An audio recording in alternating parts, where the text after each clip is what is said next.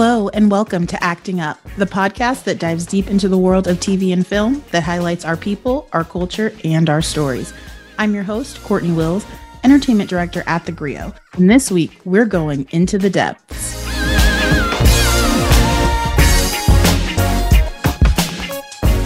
So last week, I talked about Descendant, which was a documentary that I saw at the Sundance Film Festival, directed by Margaret Brown, who was a guest on Acting Up, as well as Kern Jackson, who was a historical consultant on that project, all about Africa Town and the Clotilda, which is the last known slave ship to arrive here from Africa in 1860. And as I told you, that was just the beginning of the stories that we're going to start seeing about this epic discovery and the ongoing quest to uncover the truth about our history. Over on Disney Plus, you can check out National Geographic's latest project, Clotilda, Last American Slave Ship, which offers a lot more insight into what's going on with the mission to bring up this ship that has been miraculously preserved in mud, more intact than any other slave ship wreckage that we know of and has a ton of implications for the future. Aside from that unmissable documentary, National Geographic has also launched a podcast called Into the Depths, featuring Tara Roberts, a National Geographic explorer and storyteller who follows a team of Black divers on a quest to document and identify sunken slave shipwrecks. The poignant six part audio series begins as Robert sets off on a journey of a lifetime with divers and marine archaeologists, descendants of shipwrecks, and historians investigating the lost stories of the slave trade, both to expand the historical record and to honor the estimated 1.8 million unsung souls who perished during the Middle Passage. Tara is my guest today on Acting Up, and I could not be more excited to share her incredible story with all of you, as well as figuring out what's really going on under the water. Considering the fact that I've been completely mesmerized by the story of the Clotilda and by all of the things that we still have to discover on Acting Up. Hi, Tara. I want to know all of the things about this incredible work that you do and what it kind of stands to tell us your new series with Nat Geo really kind of invites listeners into, I think, your journey and your work. And I think a lot of people, I think it never really occurred to them that this was a thing. How did you get into this? Like, what's the trajectory for someone who ends up specializing in this? It was all accidental. And it started with a picture, a photograph in the National Museum of African American History and Culture I saw this picture of um, a group of Black women on a boat in wetsuits. And that stopped me in my tracks. I was like, wait, what? Who, what? and then when I looked to discover more about who they were, I discovered that they were part of this group called Diving with a Purpose. And that part of their mission was to search for and help document slave shipwrecks. And like you, I'd never thought about slave ships, never thought about slave ship wrecks. Like, I never thought about that. So, to discover these people who look like me doing this work, it just blew my mind. One, there's the the adventure of it, like that you can go underwater and you can swim and you can dive deep. And then you can witness around this history it just it like uh, it blew my mind.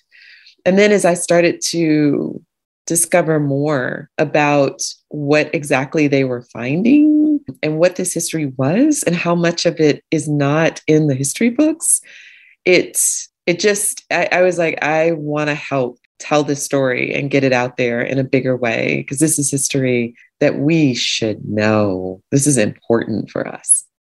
All right so i see the picture and I I think I stand at that exhibit for at least a half an hour, if not more. I was just like, what? And then they have a little interactive element where you can actually pretend like you are helping to find a wreck. And I was just I, I was loving it. And at the time, I had been working for a nonprofit that supported change makers or people that had big ideas to change the world. And so my initial entree into this work was thinking, oh, maybe I can help them get a grant. Like maybe I can help them do the work, even though it touched my heart and my soul and I could see myself doing I I didn't give myself permission to say I could actually do that too.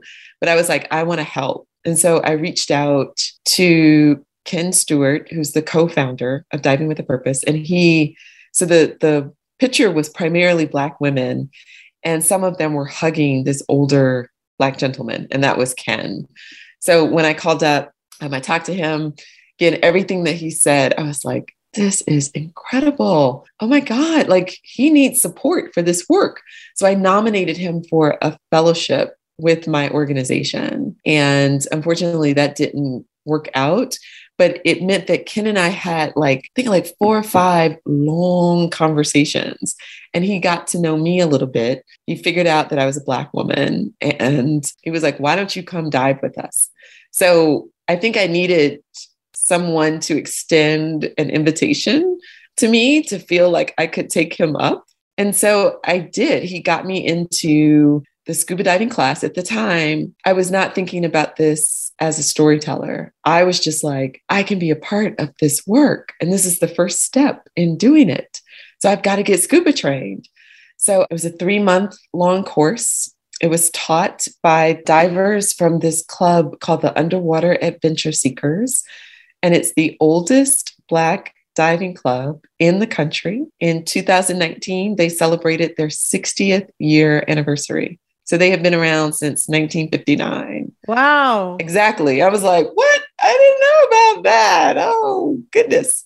So as I got my certification, I, I think the class started in February. I got certified by June. We did our checkout dive. And then in October, I went on my first ocean dive. So it was really like that whole year of 2017, me learning how to scuba dive, me getting more familiar with these divers. And the divers for the underwater adventure seekers, many of them were also instructors for diving with a purpose. So I also got to know more about diving with a purpose and more about these divers. And I just thought that they were incredible human beings and so around that time, I was like, somebody should tell their stories. And I was like, maybe that should be me because I'm I'm a journalist. So I think I want to do that.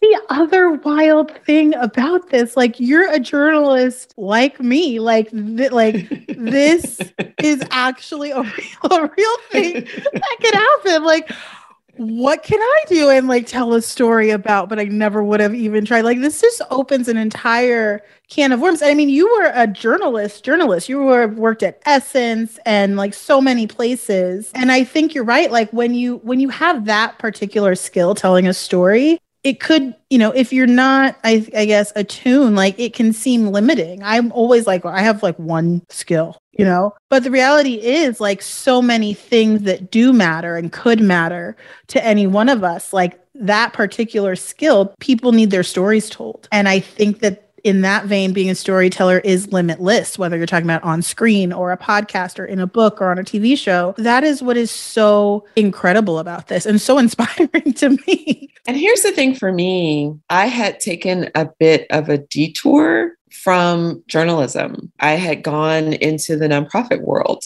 So back in 2008, I'd been working at Cosmo Girl magazine, and Cosmo Girl was one of the first victims of the economic downturn. And so it died. And when it died, I decided to like chuck everything. I I I was like, I don't want to go back into another job. I felt like I was I was not in my purpose. And so I I wanted to tell a story then that meant something to me. So when I came across this story, I was like, no, no, no, this is a story that I want to tell. This is what you need to step into full time. We, as journalists, like it can be easy to get comfortable. Yeah, it can be really easy to get comfortable, especially like if you're nicely paid, you have a nice title. But I also think that the universe speaks to you. And when it speaks, you got to listen.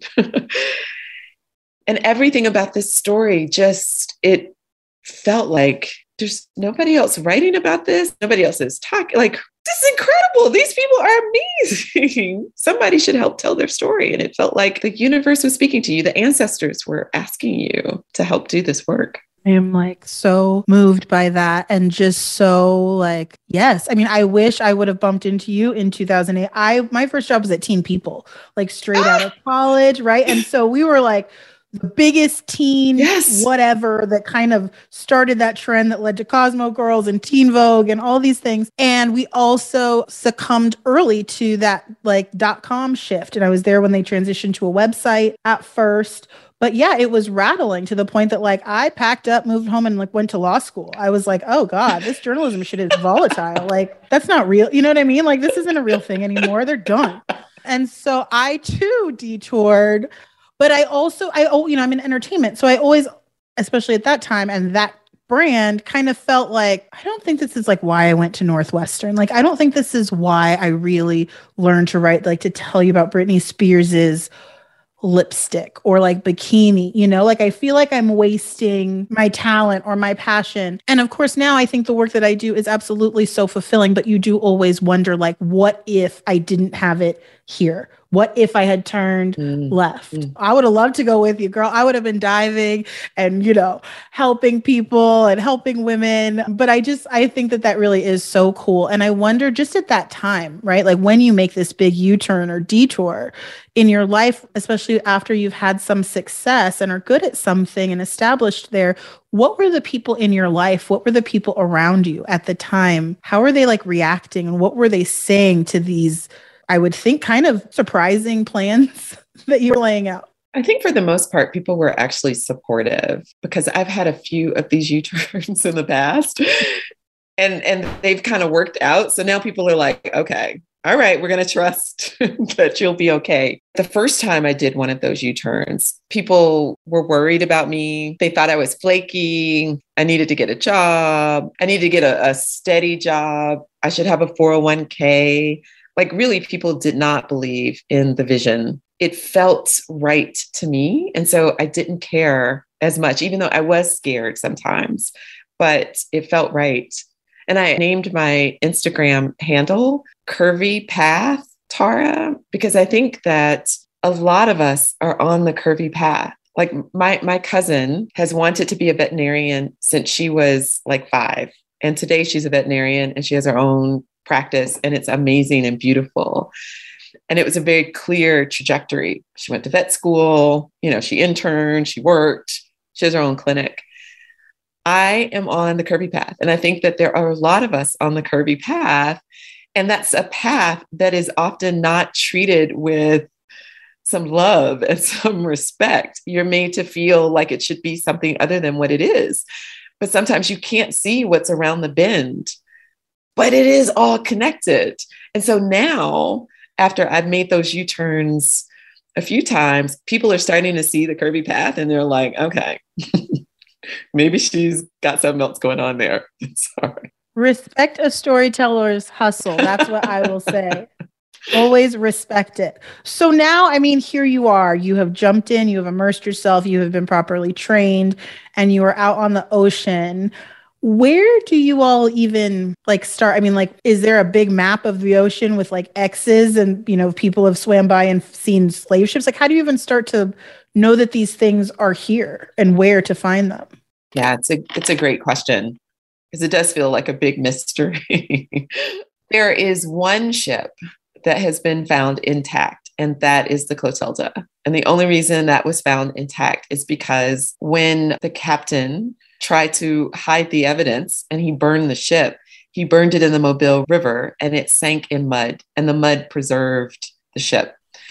But the rest of the ships that are found in the ocean are not preserved. And because most of these ships were built in the 1600s and the 1700s, they were built out of wood. And so they are splintered on the ocean floor, like they're in pieces. There's no way that anybody just sort of casually diving would be able to see a wreck. So the process starts in the archives and it starts with historians who do the research. And this is one thing surprising for me, might be surprising for you, but there are all kinds of records about these ships because most of the ships were insured. So these captains, these financial backers. So when the ships would wreck, the insurance companies would investigate. And so there are all these records about like the ship's logs, um, captain logs, cruise logs, also cargo logs and then the wrecking event itself. They would document what happened during the wrecking event. Like a car accident like a police report after a car accident. Exactly exactly.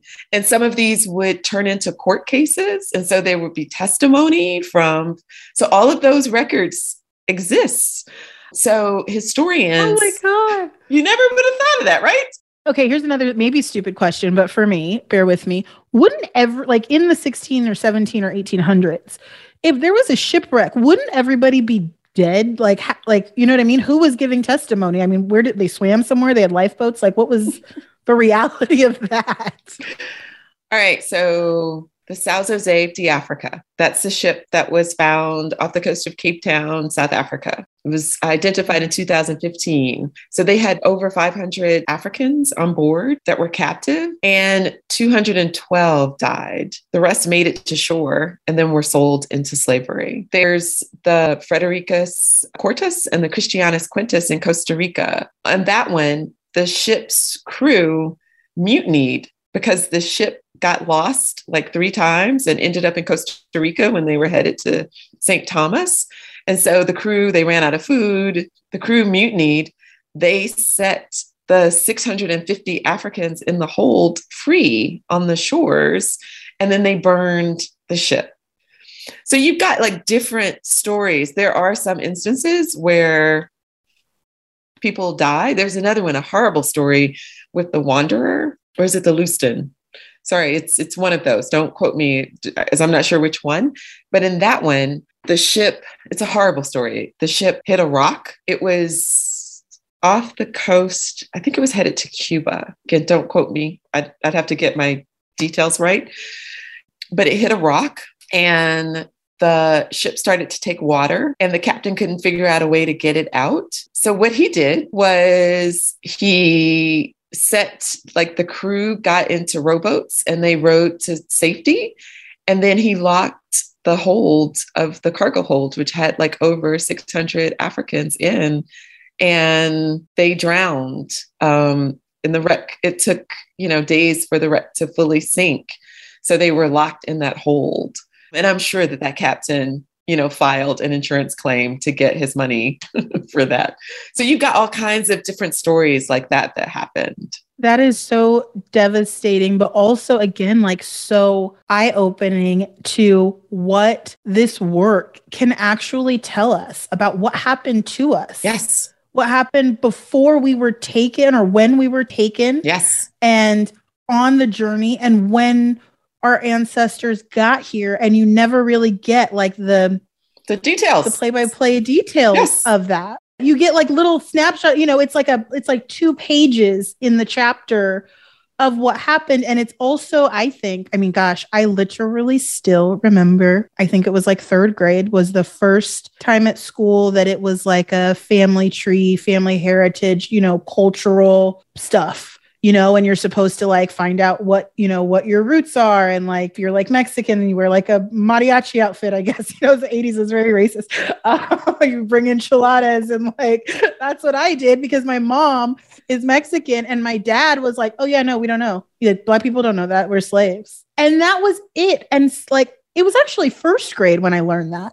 And I remember thinking, like, uh, forever, that's just it until I went to college and then there's, you know, African American history. But even there, you hit a point where it's a bunch of question marks and kind of, I think we collectively resolve to like, we'll never know that. We'll never know that. And the fact, like, that these discoveries, that's what hit me so hard with the story of the Clotilda is that it's like all of a sudden there. Like, oh my God, this thing I thought we could never have, never have access to, never reach, didn't exist, was lost forever, isn't. And like, what could that mean?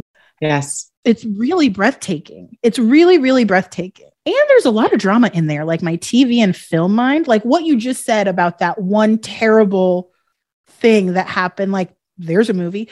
But Clotilda like getting burnt down and like then it's stuck in the mud and the mud preserves it. And then this family that's still in that city running shit that like actually ordered that ship, you know, now they're like, hey, yo, where's my, you know, where's our money? Now we have DNA. We've been telling you that that was our grandpa. Now you can see it.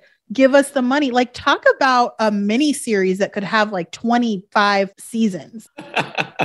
you know, like how many Underground Railroad projects have you seen? This is like times a, a, million. That was one thing. This was the transatlantic slave trade for hundreds of years. When you talk about content, but when you also talk about experience and history that we thought was lost and now we found, that does not happen every day. And it sounds like the developments being made right now really stand to change a lot of what we know, what we thought we knew, and what we stand to know, right? It's very true. Much of that history is completely unexamined. You know, it's a footnote but but it can't be a footnote. I, I always say this, but I have to say that I didn't think about it until I started this work. And I started to really look at the Middle Passage with bigger eyes, wanting to examine it. But the global slave trade, just again, we know this, but then do we really know this? It involved four continents. It's Europe, Africa, South America, North America. It went on for 400 years to transport 12.5 million Africans across the waterways means that coastlines changed, landscapes changed, wealth got built. Like it's it changed the course of history. It's a monumental event in history that we don't treat like that. Yeah, it's actually longer than any span of time like that we know of since then. Like we don't have 400 years of black people here. Like that it hasn't been that long. it hasn't been that long yet. The world looked completely different before the slave trade and looks different after the slave trade. And that's what we have today. It's like dinosaurs, dinosaurs, slave trade. Those are the two stamps on the timeline of existence, pretty much. I love that. Yes. And then when you think that the only stories that we have about the Middle Passage and the global slave trade, for the most part, I mean, there are some slave narratives. There are some smaller stories, but it's primarily from ship's captains. It's from white historians looking back and I'm not saying that that's not valid because there is information that they're seeing that we should look at and examine. Well, I mean, I think so, but it's one perspective. Like there, there are, as I have learned, and this is the number that completely boggles my mind. It's 1.8 million Africans died in the Middle Passage. 1.8 million Africans.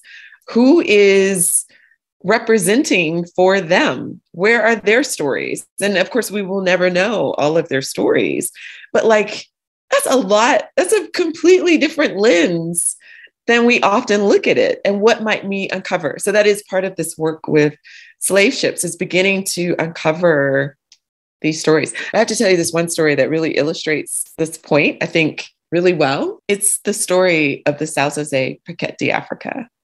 So, that ship that was found in 2015, they discovered came from Mozambique. And I did not know this personally. This is just one little fact, but Mozambique, somewhere between like 500,000 to a million Africans were trafficked from Mozambique. So our history is not just West Africa, it's East Africa. But who, who teaches us that? Like, so when we're looking for connections and lineage, it could be Tanzania, it could be Mozambique, it could be that side of the world. But anyway, so the team discovers that this ship is from Mozambique and they discover what happened from it exactly. Like they know 212 people died. They know what ethnic group was primarily in the cargo hold. And so the team decides to go back to Mozambique and to share news of what happened to those ancestors, to the descendants in Mozambique. And when they go back, like they are met with celebration because it's the Makua ethnic group. So the Makua people are happy to know what happened to their ancestors. And so this this moment is a moment of celebration and there's dance and there's songs and there's speeches and then at the end of it the Makua chief hands the dive team or the, the team working on the wreck this sacred vessel that's made out of cowrie shells. And he puts soil from Mozambique into the vessel. And then he charges the team with going back to South Africa and distributing that soil on the wreck site so that his ancestors can touch home for the first time in over 200 years. And so they go and do they do that. And the African American, they choose an African American, a South African, and a Mozambican to do that ritual. And they do. And what happens is a level of healing, of closure, like something else gets transferred when that happens. So, this work of slave shipwrecks, of recovering memories, and not just staying inside of the pain and the trauma, but moving to the healing, it allows something to transform inside of us. And that's what makes, I think, this work so powerful. It connects the past to the present, which then allows us to build a different kind of future. Everything you just said, yes, like I got goosebumps. That is exactly what gripped me when I kind of stumbled into this subject matter. And I can't, it's like I'll never be the same now, actually. It's like now that I know this, or like, and, and like once we know this, it's not going to change everything. But that's different than saying, like, I'll never be the same. I'll never look at it quite the same way and and maybe you know our future generations won't have to. And that is just really really exciting to me. I could talk to you i really could. I want your cell number. Like i want to talk about this just for fun.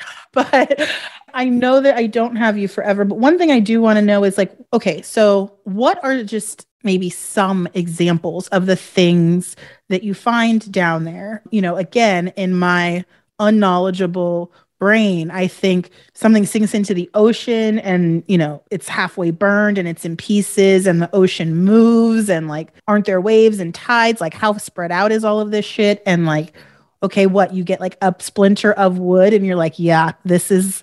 This is from the bathroom on the ship. Like, how, what are you looking at? What is down there? well, some of the telltale artifacts from a slave ship are shackles. Like that's a big one. And they they do find those. You can find the name of a ship. Like sometimes you'll find something a piece of wood with the name on it or the bell of a ship. But other sort of slave ship artifacts are and this might be surprising but if there is a site that has a big pile of bricks or of ballast stones they're like they're just big stones it could be indicative of a slave ship because they would often try to balance out the weight of the ship. With all the humans in the cargo hold, there would be a lot of bricks and things like that to balance the weight. So that's often indicative. You might find things like elephant tusks because they they were trading, like they were trading for human beings. They were trading guns. They were trading, you know, beads for human beings. So sometimes you find those artifacts of trade. So like beads, tusks. Sometimes it's pottery. I know in Costa Rica, they found a bottle cap that was a Danish bottle cap. And that began to fit the story of the Danish ships that had wrecked there. So you, you find those kinds of things. And wood is important too. That's how they were able to identify that the São José came from Mozambique, is because of the wood of the ship. Turns out when they tested the wood, and they did get like a, a hunk of wood um, they tested it and it turned out to be wood that comes from the Mozambican hinterland. So that was also a clue. So it's like those kinds of things. How could there be DNA on stuff that's been underwater for hundreds of years? So it probably can't in the ocean, but that's what makes the Clotilda so unique because the mud preserved everything. So they're able to go down and to scrape off some stuff and make the tests yeah it's it's a really unique case that clotilda it's full of information yes it might be the actual craziest shit I've ever heard. Like that's real that I didn't even know a little bit of. Like you know what I mean? Like the it might be the biggest actual surprise that I've had in a long, long time. Has there been one thing that you actually like saw? Like have you found a shackle? Have you like seen something pulled out of the water that was instantly identifiable or recognizable or impactful to you? I saw an anchor that was a part of a ship. I have seen pottery. Um, I have not seen anything as dramatic as a shackle like that. I don't even know how I would how I would deal with that. But I've seen these other parts, and I would say that when you know the stories behind them, there's definitely like a feeling of, whew, you know, like there, there's some sadness depending on what the story was. But there's also, I think, a feeling of empowerment and of agency where it's like, yes, I am seeing something that can help add to the story, which we are bringing back into collective memory. And that feels amazing and important, you know? It is so important, Tara. It is so, so, so important. I'm so grateful to you for sharing just some pieces of this work that you're doing with us. I am totally mesmerized and like captivated. I can't wait to get all the way through your podcast and hear more about it. And like, I also, something you said a minute ago hit me, and it was, it was, it was like this. I've seen simulations and, you know, images of the slave trade and of ships, you know, college and things like that. You see more real stuff about that when you're studying it. But of course, I'm a long way out of college. And so it had been a long time when I had watched Descendants, you know, that I saw like black bodies naked piled on top of each other at the bottom of a ship. And it was instantly, um, you know, it was a recreation after they found the Clotilda, but it was, it was jarring to me when I saw it. But what was also so remarkable was how it was us watching the actual descendants of those actual people seeing that image for the first time. Mm. And then it's not abstract, it's literally like that one of those spines belongs to my actual great grandpa yeah. kind of yeah. thing. Yeah. It does something. It changes it. It changed it changes it. There's such a way that we look at the past and those who were enslaved, they blur together they are quote unquote slaves. They are faceless statistics. They are this horror, this pain that you don't really want to touch. But the truth is that they were human beings who lived, loved, laughed. How do we bring the humanity of their stories to the fore? And that's what begins to have us wrap our brains and our arms around this history. Do you know, like if it is some abstract so thing big. that you can't touch and it feels so horrible to touch, who, who wants to do that? But if you know Cudjo Lewis and you you've read Zora Neale Hurston's um, Barracoon and you've heard him laugh and you know some of the stories that he tells and he becomes a human being, that's how you move through this past and this history.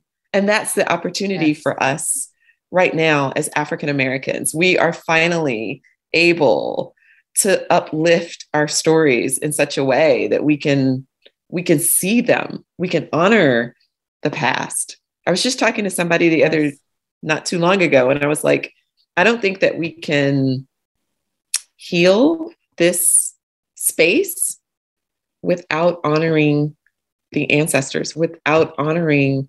And for so long, they have been unacknowledged and not honored. They've been archetypes, like figures in my mind, not real, real, you know, people. And even something so small that I actually, I don't know when or why it occurred to me, but I'm sure I read it somewhere, but like just a small shift of like, I really try not to say slaves or like re- refer to people as slaves, rather like enslaved people, people who were enslaved.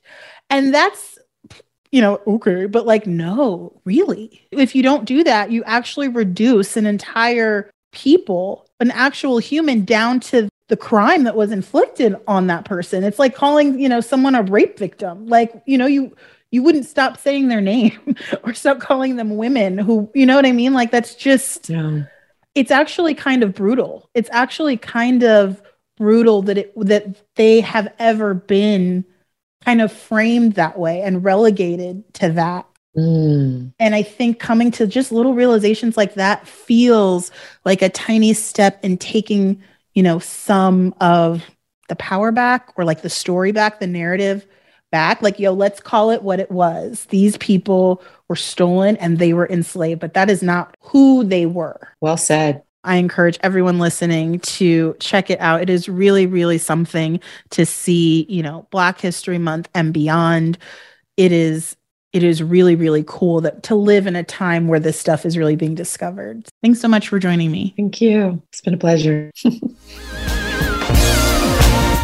Thank you for listening to Acting Up. If you like what you heard, please give us a five star review and subscribe to the show wherever you listen to your podcasts and share it with everyone you know.